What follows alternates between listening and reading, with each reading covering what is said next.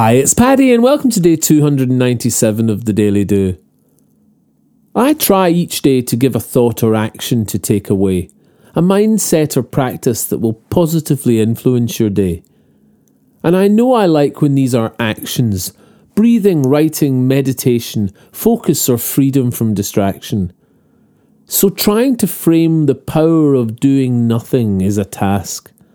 But try this and then see what happens is all that I can ask.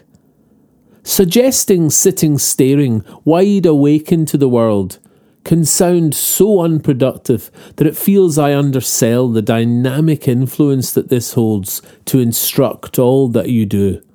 It awakens your subconscious and ignites desire in you. Stop. This start to all that you can be is your most proactive tool. It cuts through misdirection that can have you fussing like a fool. Stop, and you will gain the presence of your life.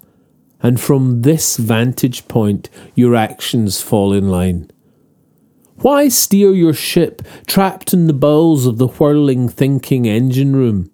Stop and stand upon the bridge in silence, and your way will be clear soon. Stop. Put down the tools of haste and indecision in your hand. Peer into the present. Feast your eyes upon the land. Stop. Become aware of life's energy coursing through you now. Stretch your eyes into the distant wonderment of how. Stop. Cast off the weight of thinking and allow the power of peace. Puncture the trance of I must do unwind, and simply be. Trying to frame the power of doing nothing is a task, but try this and then see what happens is all that I can ask. True awareness, human, vital, and serene, is the greatest action that you can take, the stop that sets you free. Stop, stare, feel and breathe. Be surrounded by the more. The more of infinite stillness, the more of I'm just me. Stop, cast off the weight of thinking and allow the power of peace.